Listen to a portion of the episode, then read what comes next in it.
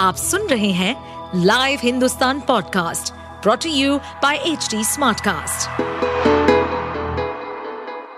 नमस्कार, ये रही आज की सबसे बड़ी खबरें।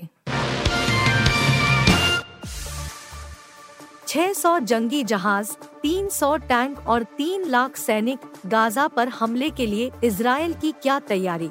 इजरायल ने गाजा पट्टी पर पूरी तरह से धावा बोलने की तैयारी शुरू कर दी है। भारी सैनिकों के साथ इजरायल ने गाजा से लगी सीमा पर टैंकों को तैनात किया है। इजरायली सेना ने कहा कि वह आने वाले दिनों में गाजा शहर में बहुत जरूरी काम करेगी। इसने गाजा के सभी नागरिकों को पूरा शहर खाली कर दक्षिण की ओर जाने को कहा है। ऐसा अनुमान है कि इजरायल किसी भी समय गाजा पर ग्राउंड ऑपरेशन शुरू कर सकता है। इजरायल हमास आतंकवादियों के खिलाफ जवाबी कार्रवाई करने के लिए अपने सबसे आधुनिक हथियारों का इस्तेमाल कर रहा है। हमास के हमले में अब 1200 से ज्यादा इजरायली मारे जा चुके हैं। इजरायल के पास 1,73,000 सैनिक हैं। इनमें से 8,000 एलिट फाइटर हैं। इजरायल ने अपने 600 जंगी जहाजों को भी तैयार रखा है। इसके अलावा 300 टैंक और रॉकेट लॉन्चर भी गाजा की ओर कूच कर चुके हैं। इसके अलावा 3 लाख वे सैनिक हैं जिन्हें रिजर्व में रखा गया है। ये सभी गाजा पर बड़े पैमाने पर जमीनी हमले के लिए तैयार हैं। इजरायली सेना ने गाजा पट्टी पर लगातार हमला करने के लिए पहले से ही 600 विमानों और 300 रॉकेट लॉन्चरों की अपनी स्ट्राइक फोर्स का इस्तेमाल किया है। इन हवाई हमलों और तोपखाने ने हमास से संबंधित हजारों टारगेट को नष्ट कर दिया है। इन हमलों में हजारों फिलिस्तीनी मारे गए हैं। लेकिन क्रूर हमला यही नहीं रुकेगा। 3 लाख रिजर्विस्टों के साथ इजरायल के 1,73,000 सैनिक हमास आतंकवादियों को मारने का अवसर तलाश रहे हैं।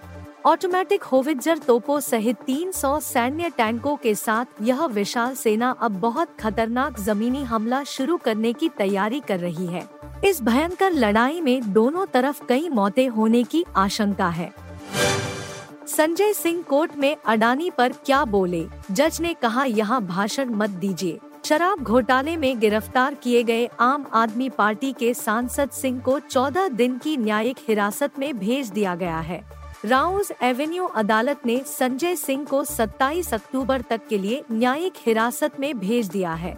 कोर्ट में सुनवाई के दौरान एक मौका ऐसा भी आया जब संजय सिंह अडानी को लेकर ईडी पर बोलने लगे और अदालत ने उन्हें दूसरे मसलों भाषण नहीं देने को कहा। शराब घोटाले से जुड़े मनी लॉन्ड्रिंग केस में गिरफ्तार किए गए आप सांसद को अदालत ने 27 अक्टूबर तक न्यायिक हिरासत में भेज दिया है। 3 दिन की कस्टडी की समय सीमा पूरी होने पर कोर्ट में पेश किए गए संजय सिंह को विशेष जज एमके नागपाल ने अब जेल भेजने को कहा। संक्षिप्त सुनवाई के दौरान जज ने उन्हें कोर्ट में दूसरे मसलों पर भाषण न देने की नसीहत दी। जज ने यह बात संजय सिंह से तब कही जब उन्होंने दावा किया कि उनकी अडानी के खिलाफ शिकायत पर ईडी ने कोई कार्रवाई नहीं की। सिंह कारोबारी गौतम अडानी का जिक्र कर रहे थे, जिनको लेकर सांसद मोदी सरकार पर भ्रष्टाचार के आरोप लगाते रहे हैं। कोर्ट की लॉबी में भी उन्होंने कहा कि पीएम मोदी अडानी के पीएम हैं, इंडिया के नहीं। उन्होंने कहा, अडानी के घोटालों की जांच कब होगी? जब ने कहा, कोई दूसरा मसला नहीं। यदि आपको अडानी और मोदी पर भाषण देना है तो मैं आपको अब से वीडियो कॉन्फ्रेंसिंग से पेश करने को कहूँगा। राज्यसभा सांसद ने कोर्ट के सामने दावा किया ईडी उनसे कस्टडी के दौरान संबंधित सवाल नहीं करती है। उन्होंने जज से कहा, वह सिर्फ यह पूछते हैं कि मैंने माँ से पैसे क्यों लिए, मैंने 10,000 रुपए पत्नी को क्यों भेजे। ईडी एंटरटेनमेंट डिपार्टमेंट बन गया है, झूठ पर झूठ। मैंने उन्हें अडानी के खिलाफ शिकायत दी लेकिन उन्होंने कुछ नहीं किया। संजय सिंह को मनी लॉन्ड्रिंग केस में 4 अक्टूबर को गिरफ्तार किया गया था। ईडी की दावा है कि संजय सिंह ने शराब घोटाले में अहम भूमिका निभाई थी। 4 अक्टूबर को 10 घंटे से अधिक समय तक छापेमारी और पूछताछ के बाद उन्हें गिरफ्तार कर लिया गया था। आम आदमी पार्टी और संजय सिंह शराब घोटाले के आरोपों को नकारते रहे हैं। इजरायल को दिए हथियार, जॉर्डन में फिलिस्तीनी राष्ट्रपति से मिले विदेश मंत्री, क्या है अमेरिका का प्लान? गाजा पर जमीनी कार्रवाई के लिए तैयार इजरायली सेना को हथियार देने के बाद अमेरिका के विदेश मंत्री ने फिलिस्तीनी के राष्ट्रपति से मुलाकात की। दोनों नेताओं के बीच ये अहम बैठक इजरायल के पड़ोसी देश जॉर्डन में हुई। अमेरिकी विदेश मंत्री एंटनी ब्लिंकन ने शुक्रवार को जॉर्डन के अम्मान में फिलिस्तीनी अथॉरिटी के प्रमुख महमूद अब्बास से मुलाकात की। यह बैठक ऐसे समय हुई है जब इजरायल हमास संघर्ष सातवें दिन में प्रवेश कर गया है। इजरायल ने अपनी धरती पर हमास के आतंकी गुर्गों द्वारा किए गए आतंकी हमलों का खौफनाक जवाब दिया है। पूरा गाजा जमींदोज होने के कगार पर है। वहीं इजरायल में हुए हमले में लगभग 1,300 लोग मारे गए और कई घायल हो गए। फिलिस्तीनी अथॉरिटी प्रमुख महमूद अब्बास फतह पार्टी का प्रतिनिधित्व करते हैं। यह पार्टी हमास की धुर विरोधी है। हमास गाजा पट्टी को नियंत्रित करता है। ब्लिंकन से मुलाकात से एक दिन पहले महमूद अब्बास ने जॉर्डन के किंग अब्दुल्ला से भी मुलाकात की थी। बैठक के बाद फिलिस्तीनी अधिकारी ने युद्ध रोकने की अपील की है।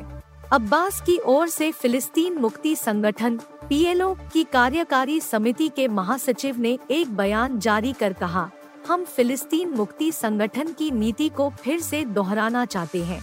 फिलिस्तीन मुक्ति संगठन ही फिलिस्तीनी लोगों का एकमात्र वैध प्रतिनिधि है। यह संगठन हिंसा को अस्वीकार करता है और स्वाधीनता व आज़ादी के हमारे राष्ट्रीय लक्ष्यों को प्राप्त करने के मार्ग के रूप में अंतर्राष्ट्रीय वैधता, शांतिपूर्ण लोकप्रिय प्रतिरोध और राजनीतिक कार्रवाई का पालन करता है। बयान में आगे कहा गया, जॉर्डन के राजा के साथ राष्ट्रपति की बैठक विनाशकारी युद्ध को रोकने के लिए फिलिस्तीनी नेतृत्व द्वारा 24 घंटे किए गए प्रयासों और फिलिस्तीन और जॉर्डन के बीच समन्वय की स्थिति के ढांचे के भीतर हुई है। महमूद अब्बास ने अपने बयान में गाजा में अंतर्राष्ट्रीय सहायता की इजाजत देने की भी अपील की है। उन्होंने कहा, जॉर्डन के राजा के साथ अपनी बैठक के दौरान राष्ट्रपति ने हमारे लोगों के खिलाफ व्यापक आक्रामकता को तत्काल रोकने, मानवीय चिकित्सा और राहत सहायता का प्रावधान, पानी और बिजली का प्रावधान और गाजा पट्टी में तत्काल मानवीय गलियारे खोलने का आह्वान किया। इस बीच अमेरिकी विदेश मंत्री ब्लिंकन ने जॉर्डन के किंग अब्दुल्ला से भी मुलाकात की है। अपनी बैठक में किंग अब्दुल्ला ने गाजा के लिए एक मानवीय गलियारा खोलने का आग्रह किया। रॉयल हशमाइट कोर्ट के एक बयान में कहा, महामहिम राजा अब्दुल्ला द्वितीय अमेरिकी विदेश मंत्री एंटनी ब्लिंकन की अगवानी करते हुए गाजा को चिकित्सा और राहत सहायता के लिए तत्काल मानवीय गलियारे खोलने का आग्रह करते हैं, नागरिकों की रक्षा करने, तनाव कम करने और गाजा पर युद्ध समाप्त करने का आह्वान करते हैं। चीन से दोस्ती पड़ी नेपाल को भारी, कबाड़ के भाव बेचने पड़ रहे विमान, क्या है पूरा मामला?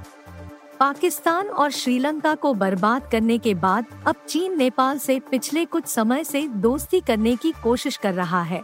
जो भी चीन के करीब आता है उसका बर्बाद होना तय रहता है। इसी तरह नेपाल के भी बुरे दिन शुरू हो गए। चीन ने उसे अरबों रुपए का चूना लगा दिया है। दरअसल नेपाल एयरलाइंस ने चीन से कुछ साल पहले प्लेन खरीदे थे जो कि खराब निकल गए। इन्हीं विमानों को अब नेपाल एयरलाइंस कबाड़ के भाव बेच रहा है। नेपाल एयरलाइंस ने ये चीनी विमान 6.66 बिलियन नेपाली रुपए 50 मिलियन अमेरिकी डॉलर में खरीदे थे। नेपाल के न्यूज पोर्टल काठमांडू पोस्ट के अनुसार अधिकारियों का कहना है कि इन प्लेन्स को ग्राउंड कर दिया गया है। जितनी इनकी कीमत है उसे ज्यादा तो ये परेशानियां खड़ी कर रहे हैं। नेपाल ने साल 2014 से 2018 के बीच कुल 6 विमान चीन से खरीदे थे। तब से एक विमान तो क्रैश हो गया, जबकि बाकी बचे 5 विमानों को ग्राउंड कर दिया गया। इनमें 2 56 सीट MH-60 और 3 17 सीटर Y-12E शामिल है। चीनी विमान खराबी से जूझ रहे हैं। रखरखाव में काफी ज्यादा लागत के कारण कर्ज में डूबी नेपाल एयरलाइंस के लिए उन्हें संचालित करना बेहद महंगा हो गया। इसके अलावा उपयुक्त पायलटों की लगातार कमी और दुर्घटना और अविश्वसनीयता के कारण अधिकारियों को जल्द से जल्द विमानों से छुटकारा पाना पड़ा। विमान कम से कम 3 साल से जमीन पर है और उड़ान नहीं भर रहे। नेपाल एयरलाइंस ने अब विमान को मात्र 220 मिलियन नेपाली रुपए 1.65 मिलियन अमेरिकी डॉलर में बिक्री के लिए रखा है। नेपाल एयरलाइंस कॉरपोरेशन के एक उच्च सूत्र के अनुसार यह कीमत एक स्वतंत्र अंतर्राष्ट्रीय कंपनी द्वारा निर्धारित की गई थी। आर्थिक रूप से तंग कंपनी ने मूल्यांकन रिपोर्ट के लिए $20,000 का भुगतान किया। अधिकारी ने कहा, यह स्क्रैप मूल्य है। विमानों को पट्टे पर देने का प्रस्ताव असफल होने के बाद उन्हें बेचने का निर्णय लिया गया। नेपाल एयरलाइंस बोर्ड महंगे विमानों को इतनी कम कीमत पर बेचने के विचार से खुश नहीं है। अधिकारी ने कहा, अब हर कोई दुविधा में है, जिसमें नेपाल एयरलाइंस बोर्ड भी शामिल है, जो विमानों को औने पौने दाम पर बेचने की सहमति देने में अनिच्छुक है। लेकिन नेपाल एयरलाइंस का कहना है कि इन विमानों को उड़ाना संभव नहीं है और इन्हें बेचना ही एकमात्र विकल्प है। ये विमान केवल नेपाल एयरलाइंस बोर्ड की मंजूरी के बाद ही बेचे जा सकते हैं।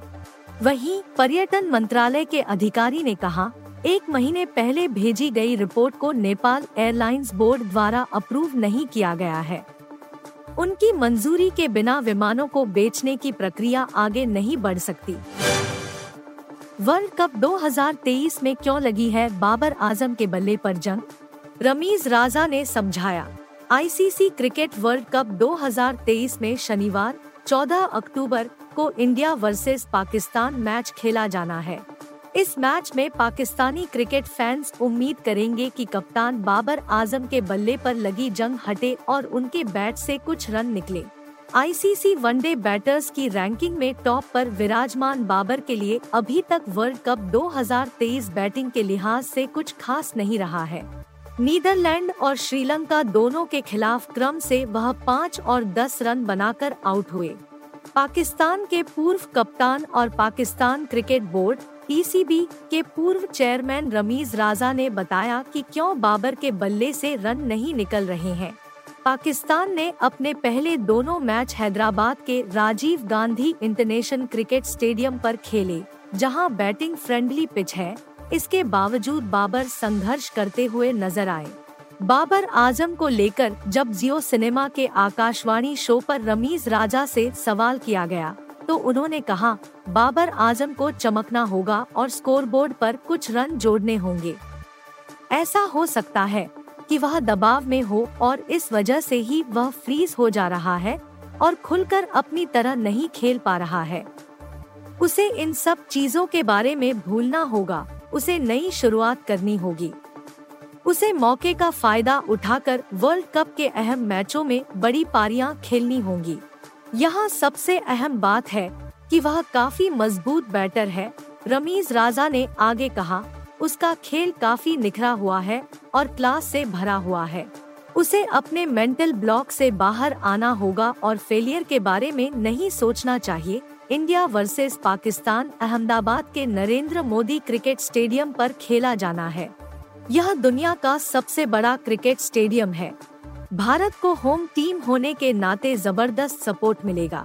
ऐसे में बाबर आजम के लिए भारत के खिलाफ लय में वापसी करना इतना आसान नहीं होने वाला है। आप सुन रहे थे हिंदुस्तान का डेली न्यूज रैप, जो HD स्मार्टकास्ट की एक बीटा संस्करण का हिस्सा है।